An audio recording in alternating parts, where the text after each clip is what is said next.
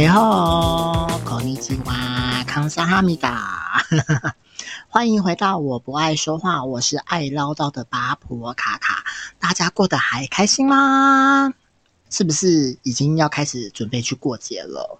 十一月也要结束喽，接下来就是圣诞节、跨年、农历年之类的，大家 ready 了吗？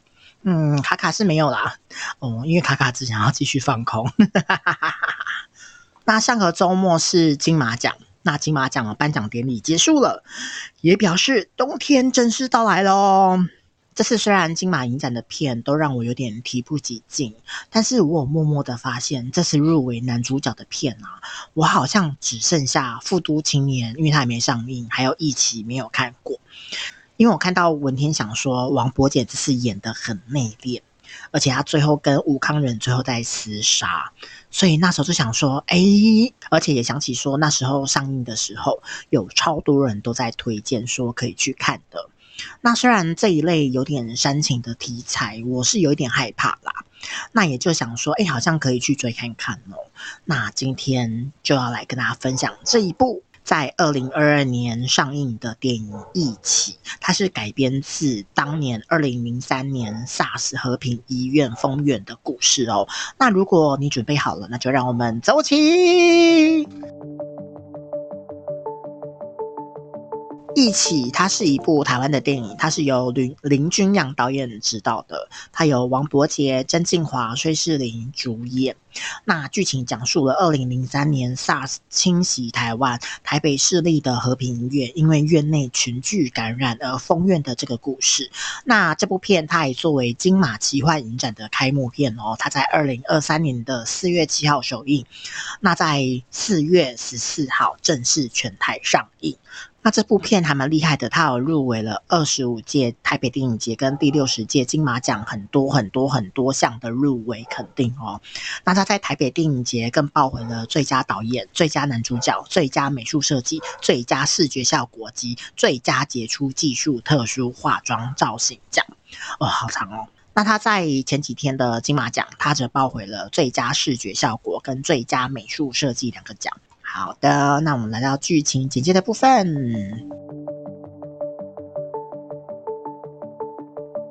大疫之时，人心惶惶，北台联合医院无预警封院，近千人受困院内。现实派的人像是准时下班的医师夏正，他迫于无奈与八卦记者金友中一起追查感染源。那理想派的人像是热血的护理师安泰和，还有实习医生李行言，他们一起展望着不确定的明天。导演林君阳写实新作，取材真实事件，引领观众回溯二十年前的抗疫现场，携手王柏杰、曾敬驊、薛仕凌、项婕如。勾描至暗时刻的人性群像，透见黑暗中的互助微光。好，我还是坚持每次都会讲一下剧情简介，因为真的还是很绕口，但我就是想要训练一下我的口说。OK，好，那我们看剧情的内容喽。剧情一开始，我们就看到一个因为女儿生日，所以想要提早下班，但其实应该是翘班的医生夏正。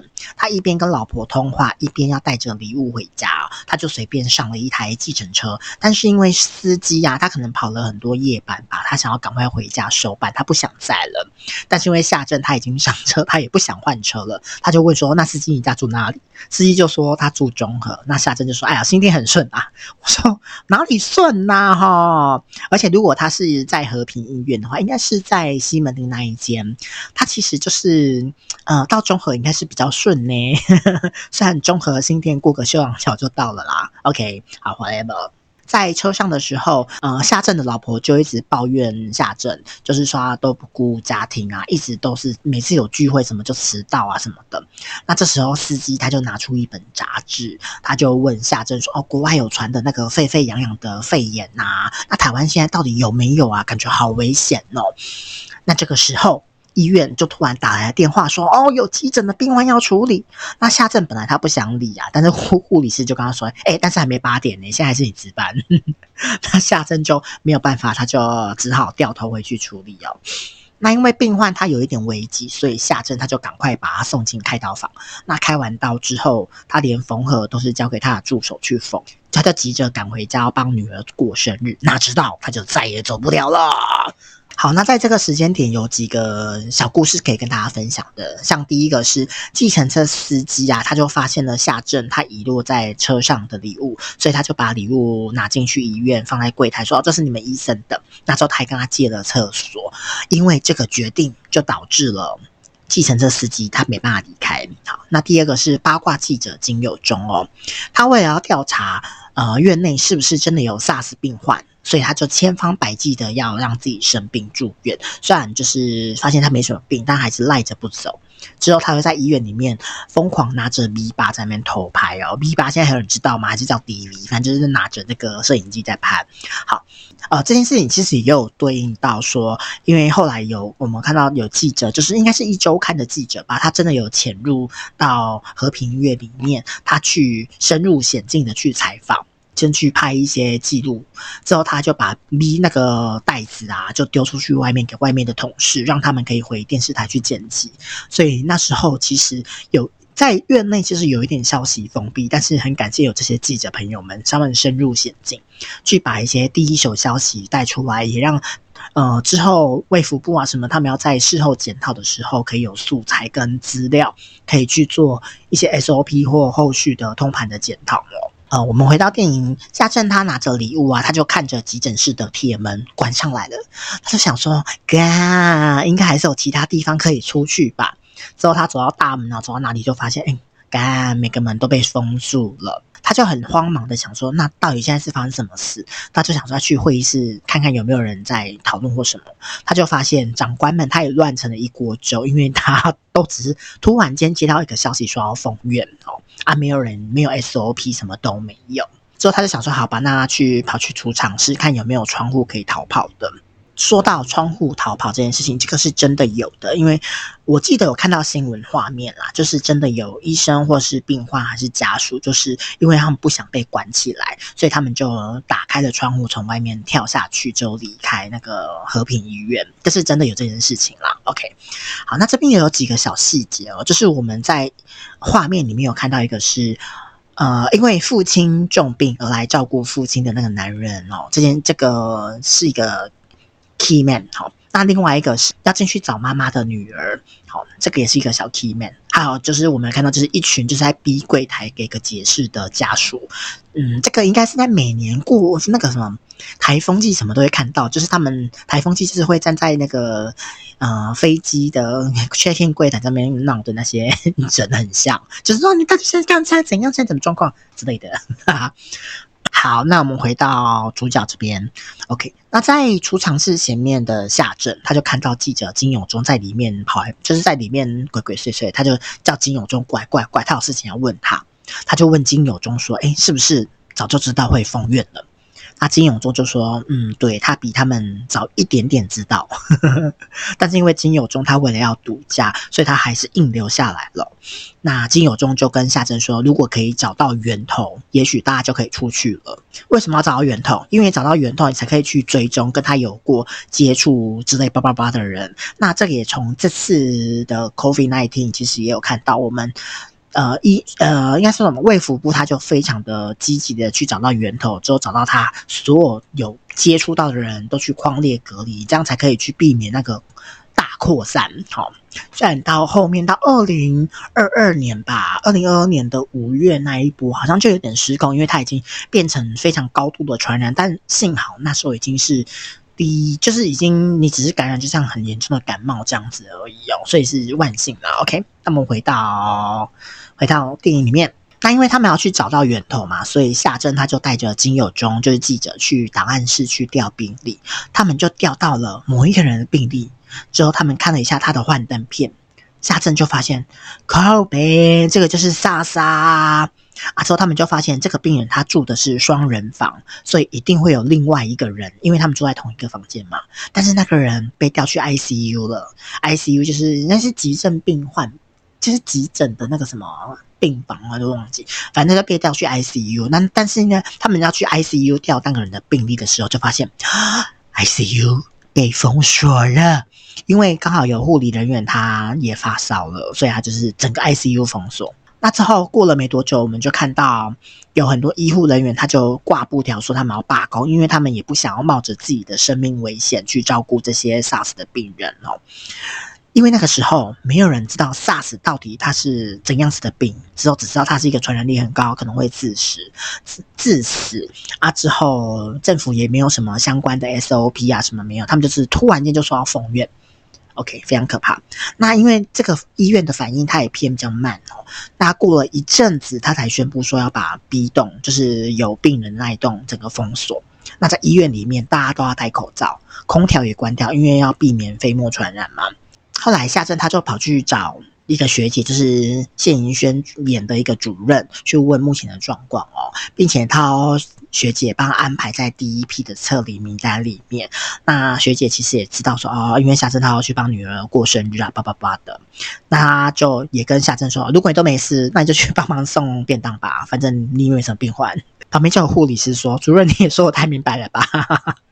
我觉得这段有点小好笑，就是我们知道啊，夏正就是一个嗯，就是很自己的那一派啦。OK，那因为夏正他要去送便当嘛，他就刚好看到 B 栋的便当没有人送，他就想说，哇哦，这是一个深入险地的好机会呢，所以他就穿上了防护衣，而且他防护衣非常的简陋，就是只有。那种轻便雨衣而已，诶，就不是兔兔兔，不是兔兔装哦。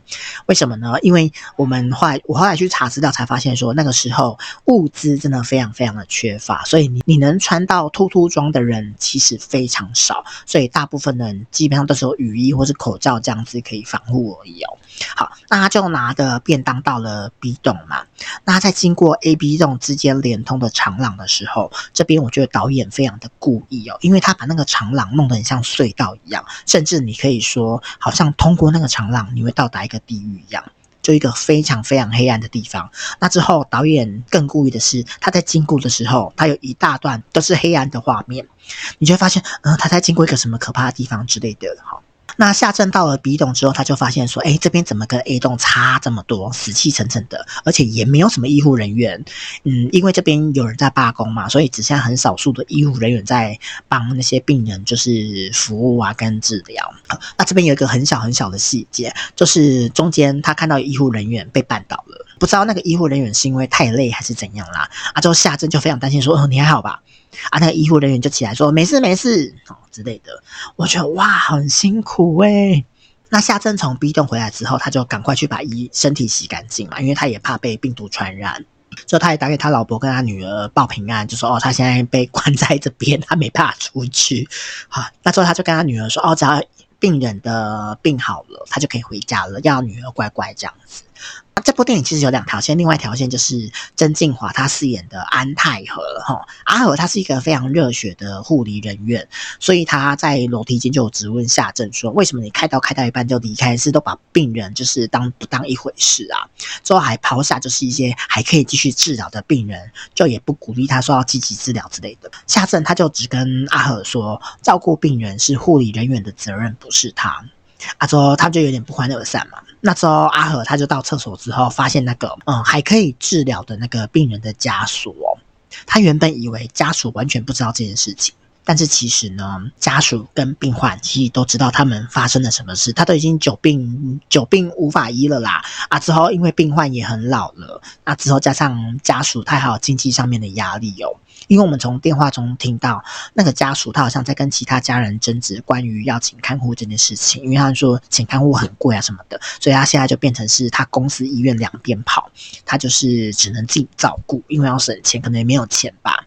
OK，我们画面就回到护理站。护理站里面，因为阿和啊，他前阵子有去 B 栋支援，就是有传染的那一栋，所以护理人员就非常的人心惶惶哦，就觉得阿和会不会也中标了，只是他没有表现出来，所以大家就把他当成是怪物一样，非常啊不想跟他靠近，很怕被传染哦。那阿和因为他受不了这个舆论的压力，他就说没有好，没关系，我就去 B 栋支援吧。在这边，我在想说，哎，不是应该是给他一间房间隔离就好吗？看他有没有发病啊，就知道了。而且那时候他也可以休息，偷懒不是吗？反正一堆人在罢工，是不是？好，那阿和他到了 B 栋之后，他刚好照顾到的人就是被发现是被感染的那个病人。啊，因为那个病人好像就是在吐或什么，所以他就氧气罩就被污染了，所以他就要帮他换氧气罩。在这个 moment，那个病人就突然间要吐了，就、呃、就把东西吐到他的身身上啊脸上。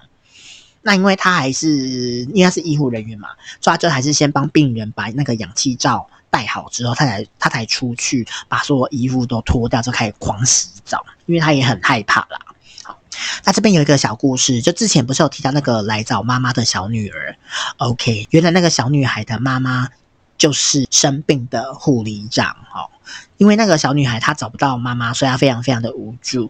那之后，计程车司机他就安抚了这个小女孩哦。还记得计程车司机吗？就是进来上厕所还礼物，就是被关注那个计程车司机哦。他就一直安抚小女孩。那他们经过好几天之后，才问到哦，原来妈妈她在 B 栋。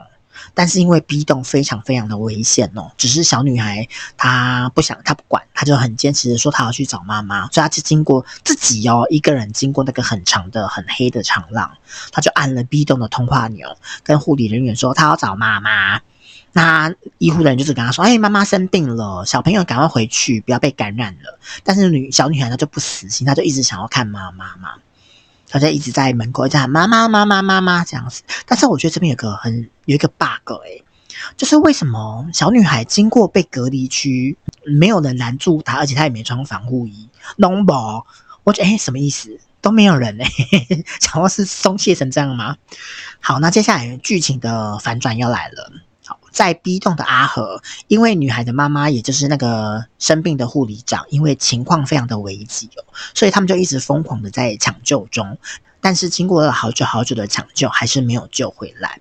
那在这个时候，在 A 栋的下镇，呃，他就听到护理站的护理人员在说：“哎呀，事情根本都做不完啊，因为有好多人在罢工，所以根本没有人交班，他都快累死了。”突然间，病房就传来有人尖叫，哦，原来是有病人自杀了！哒哒哒哒哒哒哒哒，就是那个放弃积极治疗的那个病人。那夏珍他就赶快跑去急救。那助手呢，他就整个下翻，说啊啊啊啊！之后还是那个夏珍大喊说：“李心妍，赶快来救人！”他才赶快一起过去救人，这样子啊，之后他们一起治疗了，就是帮他 CPU 啊，帮他输氧什么的，三十分钟都已经就就是这样治疗了三十分钟，还是没有办法抢抢救回来哦。那助手在看到有人自杀之后，他不是被吓傻了吗？因为他发现，欸，人命真的好脆弱哦。啊，之后因为也没有把人救回来，所以他整个情绪就崩溃大爆发。因为那时候她的男友阿和，他因为有去 B 栋支援嘛，所以他就被当作病毒看待。他那个时候他也是有点慌，他也不知道怎么处理。那之后再加上有一堆护理人员都在罢工，放着一堆病患没有人照顾，他就觉得说，其他愿意照顾的人就是活该吗？每个人都累到崩溃了诶，所以他就跑去罢工的那边去大吼大叫，要大家不要那么自私。他就说，医护的工作本来就会有风险呐，没有人是不怕的。而且楼下有一大堆的病患诶，医护人员就是那些病人的希望。他就说，这些人躲在楼上什么都不做，就看着别人慢慢的死掉，难道不会不甘心吗？噔噔噔噔噔噔。那之后，之前有被通知说已经有被安排在撤离名单里面的下镇，他刚好也在那边整理行李要准备回家，他也有听到这件事情，他就有一点诶，脸上就是有点情绪，就是呃啊啊，就是很五味杂陈。那夏正他后来就去会议室外面等学姐，要感谢学姐。在这个时候呢，学姐她也跟夏正说：“哦，他们找到源头了，就是那个已经被移到 B 栋的病人，就吐东西在阿和脸上的那病人了。”那这个时候会议室里面也吵成一团，因为这个，因为那个时候正好有一个怀孕中的肺炎病患也被送进去了，但是因为没有人敢去治疗她，因为她是 SARS 病患。但尴尬的是，她又怀孕，她又要生孩子，所以就是没有人敢碰啊。好，那这个时候我们不知道夏正他因为助手的那一番话，还是他担心自己会不会也有病毒，还是因为他听到这些没有人要去救他，突然良心大爆发，所以他最后就决定说他要留下来接下这个烫手的芋头。好。之后，他在要去 B 栋之前，他就找金有中聊天嘛，因为要跟他说哦，他们已经找到源头了。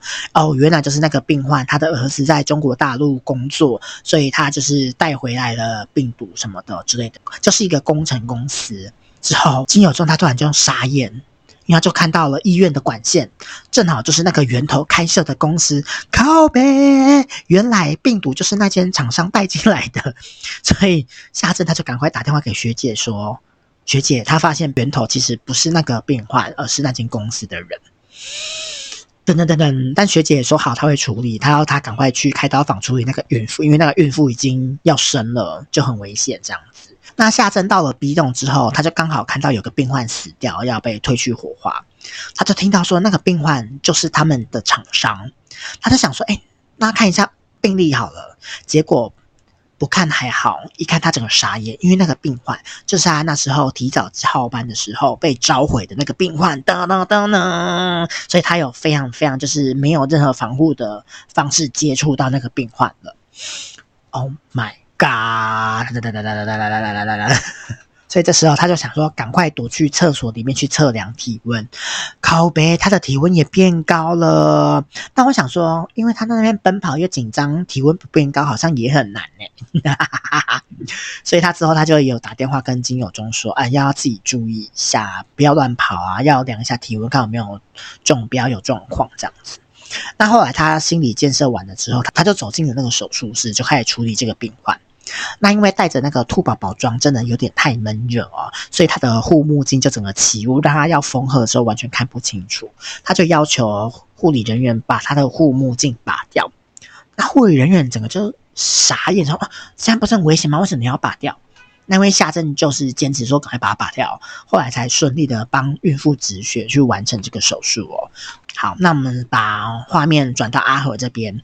阿和在处理完死掉的护理长之后，他就赶着到天桥去隔空跟他的女友聊聊天。原来这个时候，阿和已经测量了体温，发现他发烧了。原来那一口吐真的有点毒呢，让阿和有点就是中标。阿和他就从照顾者变成被隔离的那个被照顾者，但是他都有很乖的回报他的状况哦。那在这个时候，他就发现对面的病患昏倒了。那阿和他就用扩音器去喊啊，喊说学姐学姐有人晕倒了什么什么。就都没有人理他，他没有办法，他就只好自己过去赶快处理，赶快 CPU 啊什么的。后来护理人员他就看到说，你在那边干嘛啊？就发现他在急救，就一起来帮忙。那最后也顺利的抢救过来了。OK，那故事就差不多到这边啦。那其实还是有几个收尾的小故事可以讲哦。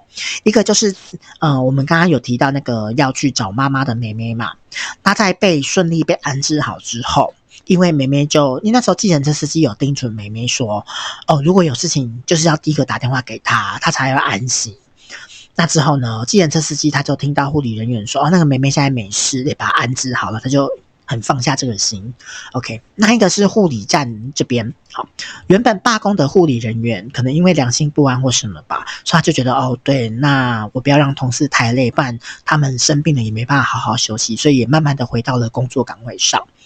OK，还有一个是已经知道自己可能有接触到感染源的金友中哦，他最后就顺利的发出了那一封已经找到源头的独家报道给他的主编，那之后他就在病房里面，在病房里面抽烟呢。但是我不能理解的是他为什么要用星系名体，真的很丑诶，我不能接受。好，那电影的最后啊，就是夏正他也完成了手术，步出了那个手术房。他也打电话给老婆报平安啊，并跟老婆说他想要跟女儿讲几句话。那这个时候，隔离的那个门也打开了，噔噔噔噔噔噔噔。那刚刚救完那个病患的阿和，他也累瘫了，就坐在地上这样子。那夏正就跟阿和对视了一眼，就相视一笑。那夏正的女儿就在电话中说着她的生日愿望，她就说啊，希望大家都不要生病啦，这样夏正爸爸就可以赶快回家来看他。啊，这种事情就慢慢的 fade 到电影就在这边结束了。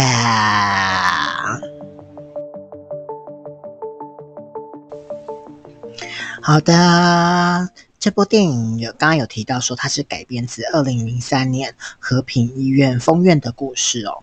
那在那个年代啊，医疗知识其实大家都不是那么的理解。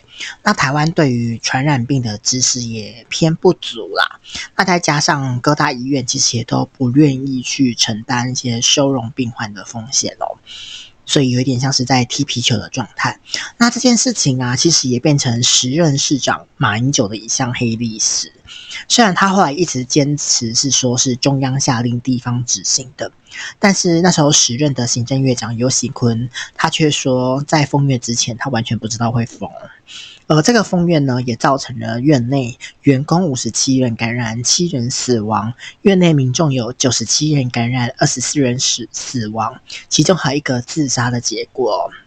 那这件事情的真相其实也有一点难考究了。只是在这件事情之后，台湾的确有在做一些比较深刻的反省哦。那我们也看到说，在这件事情之后啊，像这次的 COVID-19，呃，台湾对于疫情的管控啊跟应对，有一些人会觉得说，好像这次政府做的有点太专制。但是其实呢，面对这么强的传染疾病，有这样子的措施，其实才是可以避免。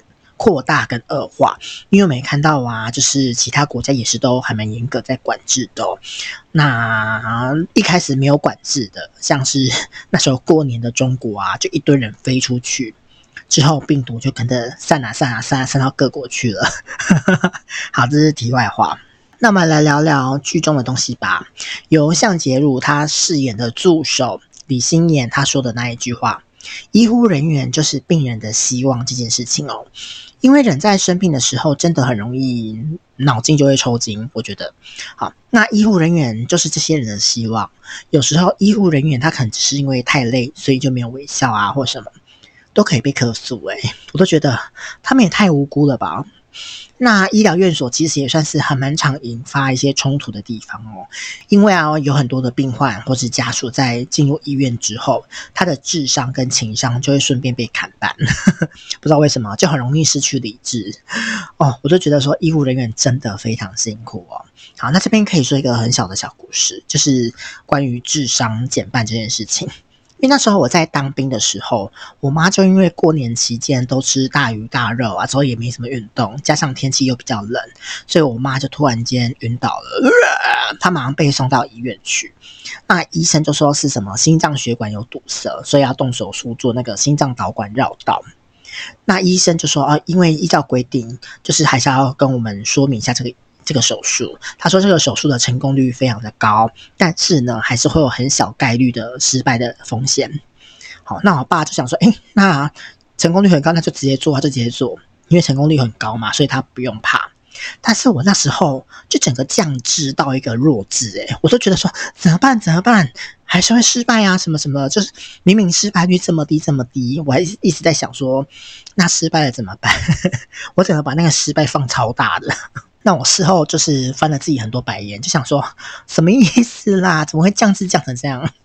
好，那我妈就在，因为我们在谈话的时候就 OK 了嘛，啊之后她就让我们先稍微休息一下，真的才一下子而已哦，手术就结束了。我记得完全不到一小时吧，就我妈就 OK 了，啊，之后就麻药也退了，就是可以跟我们说啊，就是她没事什么什么之类的。但是因为那时候已经没有病房了，因为过年期间非常的爆满。好，所以我妈就被放进 ICU。哇塞，诶，什么意思？但是医生是说啊，因为是因为没有病房嘛，所以他只有那个 ICU 可以放。那但是变成 ICU 的麻烦就是，他一天好像只有几个探视时间，就他不是随时都可以进去的，因为普普通病房已经都没有房了。我只能想说，大过年真的是很容易把自己吃出病诶、欸，或什么 之类的。好，反正就是我就觉得啊，真是吓死我这样子。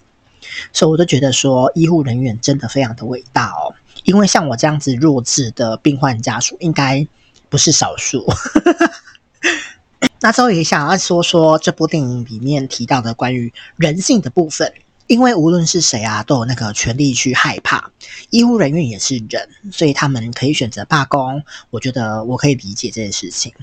那加上那个时候 SARS 这个病啊，知道的人真的不多，那相关措施、相关的资讯也都很少，所以呢，我觉得他们会选择躲起来是一件无可厚非的事情哦。嗯，那这个状况其实我觉得也让电影显得更有人味。因为并不是每个人都可以这么的无私，每个人都可以选择独善其身，罢工也是他们的权利。好，因为那个时候真的什么资讯什么都没有。那如果是我，我也会想罢工，因为会死人哎、所以剧中阿和跟那个星野他们的热血啊，在看电影的时候，我就会觉得说，是不是有点太理想化了？因为我是一个现实级地狱论者嘛，我就觉得现实其实更像地狱。所以我就觉得，嗯，好像有一点点太理想化。但是我知道，还是有很多医护人员是非常非常的有热忱去做这件事情的。嗯好，我说，我觉得他们真的真的非常非常非常伟大。我觉得，好，那我觉得后来那个星野他去上面大吼大叫说的那一句“医护人员就是病人的希望”，我就觉得说，哦。星野他可能也还是有比较有人性面的这一刻啦，他并不是说就是一个高大上的圣母形象这样子。那星野会那样子，其实我也觉得有可能会是因为，嗯，阿和他被感到逼动的时候，他非常无能为力。那之后他在那个病患上吊的时候，他就看到一直好像都很消极的下镇，也第一时间的赶去救人，他就突然意识到说，也许医生真的就是一个。病人的希望吧，因为只有他才可以把人救回来这样子。好，所以我就觉得，嗯，医护真的是天使啦，我都很尊敬他们。好，那最后想要来聊聊，就是我观看的这个感觉哦。哦，这部电影我看时长大概有两个小时。那虽然我是开两倍速去看，但是我真的觉得没有让你感觉到这部电影很久，因为你就很顺的就这样看完了，因为它节奏非常快，非常紧凑。我在猜，也许 SARS 是我这一辈人都有经历过的一个事情吧，所以我就可以很快的带入这件事。虽然那个时候我只是一个高中生，但是因为和平医院这件事情闹得真的还蛮大的，那它也可以算是台湾的防疫黑历史啦。所以那个时候也是第一次，就是到哪里都要戴口罩啊，都要消毒啊，而且记得那个时候是春夏交替的时候，非常非常严重哦。而且那时候我身体就是身体比较不好，所以只要天气变化大，我就会感冒。所以那时候我就感冒了，全家真的都吓死诶。幸好那时候只是一个很普通的感冒啦，只是因为那时候真的大家都很敏感这件事情。那因为这件事情是真实事件改编的，呃，你要我去想象说我被关在一个地方两个礼拜，我要怎么度过？而且尤其是好好负责照顾别人的那些医护人员。因为资源这么少，也没有完善的 SOP，那这些医护人员压力该有多大，其实是非常非常难想象的。所以那时候，后来我看到一些访谈啊，发现他们真的有一些人就是有一些心理状况的问题，或者是他们就是很崩溃，就是状态很差啦。我觉得，所以我觉得他们真的是非常非常的要给他们敬佩。那这次的 COVID-19 啊，虽然已经有比较完善的配套跟流程了，但是其实我们也都知道，黑心商人跟可怕的人性，其实是比这些都还更可怕的哦。因为我一些医护的朋友也跟我说，嗯，很多老板、诊所的老板啦，都会把政府的补助的钱 A 起来，晚发或者是少发，之后再忙再累的都是一线的医护人员。再赚钱的都是老板，我就想说，哎，阿力干嘛？而且这次 COVID-19 啊，其实因为人力、医疗人力还是非常非常的吃紧嘛，因为它就是有太多医疗纠纷了，所以很多人其实不愿意进入医疗产业，或者是他们就是会宁愿跳到小诊所或是一些私人的医院、私人诊所去，就是我可以不用那么的把你们那些顾客当成神佛一样去供奉的地方。因为人力吃紧的关系嘛，所以其实政府又一直在宣导说，大家可以不用去大医院去占用一些医疗资源。但是呢，大家还是很习惯去大医院，真的不知道为什么。当然也有一些人是他都习惯去大医院啊，或者是他根本就没事做，他就只能去大医院，没逼哈。但是我觉得幸好台湾还是要好好的守住，所以医疗没有想象中的崩溃的这么严重哦。呃，看到这部电影，其实会有一些很深很深的感触哦。但是我觉得，在疫情要结束的时候，这部电影就上映了。我觉得是一个还蛮大的意义吧，就是有点像是让我们回顾说，哦，有一个疫情曾经有过这样子的事情。那我们这次的疫情结束了，那下次如果遇到一样是这样子很大的呃传染疾病的时候，我们是不是要再多一些同理心，多一些爱去面对这些所有的人？那我觉得，其实每个人可能都要像那个计程车司机一样，可以多一点耐心，多一点爱心去安抚跟照顾其他人。呃，因为计程车司机他应该还是有家人吧，但是他也是耐下心来去照顾好那个小女孩，而且他还会拿物资去分分享给来来往往的这些人，而且他看到医护人员也会拿饮料给他，并跟他说辛苦了。嗯，我觉得我们应该都要勉励自己，可以成为那样子的人了。就算我们再害怕，其实我们都不要忘记了跟放开自己的同理心那一部分，不要被恐惧的恶魔给吞噬了。好，那最后我要说的是，王博杰的演出，他真的非常的厉害哦，因为我觉得非常非常自然诶，真的是吓坏。那在这部电影里面，其实每个演员的演技都还蛮在线的啦。嗯，就连演技比较普通的向洁如，他好像也都有被拉上去一些些。我就觉得，诶，不愧是林君阳，他真的很会拍这种直人剧，更很会挑演员哦。那之后，我后来去做功课才发现，哦，原来这部片的班底就是做工的人，难怪，难怪。好，那最后我想要再分享一个有点不舍跟温暖的东西，就是阿和他每次感到无助或是他自己有一些状况的时候，他就会打电话。那电话的那一头都是打录机的声音，那个声音我在猜应该就是他妈妈的声音吧，而且还里面还有一些就是他跟他妈妈的一些轻松的小对话。我们从后来的剧情之中，那时候我们想说会不会是因为妈妈不在家或什么的，但是我们从后来的剧情中才发现，哦，原来阿和他是九二一的受灾户哦，那时候全家只有他存活下来。我在想，那个或许是他的一个念想吧，就是当他不知道怎么办的时候，他就会打电话去听听妈妈的声音，好像可以给他安定，给他一些力量，让他去面对生活中这些难处吧。所以这个小故事其实也让我看到，说阿和他并不是只有单纯的一个热血青年，他还是有一些很脆弱跟人性化的一面。OK，我们来到了闲聊时间。上个礼拜十一月二十五号是金马奖的颁奖典礼，嗯，卡卡因为没有人约，所以我就在家里看了整晚的颁奖典礼。虽然金马奖一直都是会有那种很多颁奖人很尴尬，会让我傻眼，但是呢，这次呢还是要推荐这个典礼有一些很精彩的片段，大家可以去看的。第一个，我绝对要推的是男配角的得奖者陈木易的得奖感言，超级强的诶，他把字词讲成脱口秀，真的给他一百分诶，我觉得超厉害的。好，那第二个要看的就是女主角颁奖人的那个互动。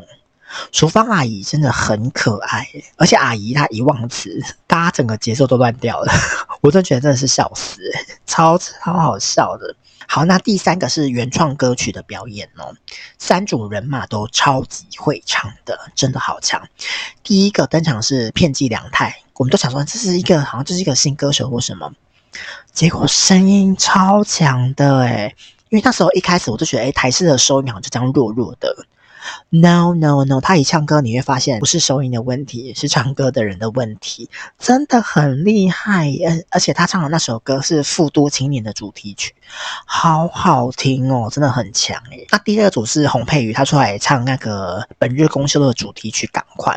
那第三个是万芳唱《五月雪》的主题曲，好像就是《五月雪》吧。OK，原本我很担心万芳阿姨她会翻车，因为我之前在爱之日常有听过她唱现场，我真的是倒抽了好几口气哦。诶，但结果出来的效果是还蛮 OK 的诶。那我觉得佩瑜的部分，她换气声有点太大声，真的很怕她被说她是梁静茹的接班人，因为梁静茹的换气声也很大。但是佩瑜真的还是发挥得很好哦。那洪佩瑜今年真的也非常非常的旺哦，因为他夏天的时候才拿到了金曲奖，现在金马奖也入袋了，他就差金钟了，他最后三金都拿到了，嗯，真的很强很强很强。好，之后我最要推荐的一段是在颁最佳男主角的时候，露露有下去跟他们做互动，那一段非常的快速，因为时间超时了。所以他很快，但是那段又很好笑，因为每个都有点到点，我就觉得真的很强耶。所以这几段我觉得真的都要去看一下哦。这次虽然金马影展我好像没有什么有兴趣的片子哦，但是在颁奖典礼上面有看到一些片段哦。嗯，我就觉得像是《本日公休》《富都青年》，好像之后都可以再追起来看。那《本日公休》是之前就有朋友有推荐可以看的。那富都青年。是我也是看片段之后，我就觉得，哎，到底吴康仁有多厉害呢？因为听说去看的人好像都看到哭。我想说，哇，好期待哦！到底他是多会演，演到这么扣入心弦？那今年的榜单啊，发现吴月雪是不是有点滑铁卢啊？因为他好像入围很多项，他常常得没几项哦。那必须说啦，能能入围就真的是很厉害的一件事情了。毕竟，就算没有一堆中国商业片来，也还是有超多的片来角逐哦。那能入围，其实真的也是一件很不容易的事情了。嗯，哦，讲到这个，我突然间好像想到，之前有拿过金马奖的那个陈哲艺啊，他不是跑去中国去拍那个《燃冬》吗？吓死我诶，想说哇，果然金钱的魅力可以让一个人对创作物的坚持放下诶。因为看完预告后，我想说这傻小。那时候看到很多人的评论也在说，到底在演什么？就是很瞎的一个东西呀。中国那边也是一一面的负评。我在想说，人家是阿弥陀佛嘞。虽然画面好像真的拍得还蛮唯美的啦，就是小时代那种很美的感觉。OK，讲讲太多了啦。啊但是呢，我觉得投资方他们喜欢之后，演员的粉丝们喜欢，我觉得就好了。毕竟每个人看电影的品味啊都不太一样，没有谁对谁错这件事情。就像我也很不理解变形金刚为什么这么多人想去看，但是我就是看不懂。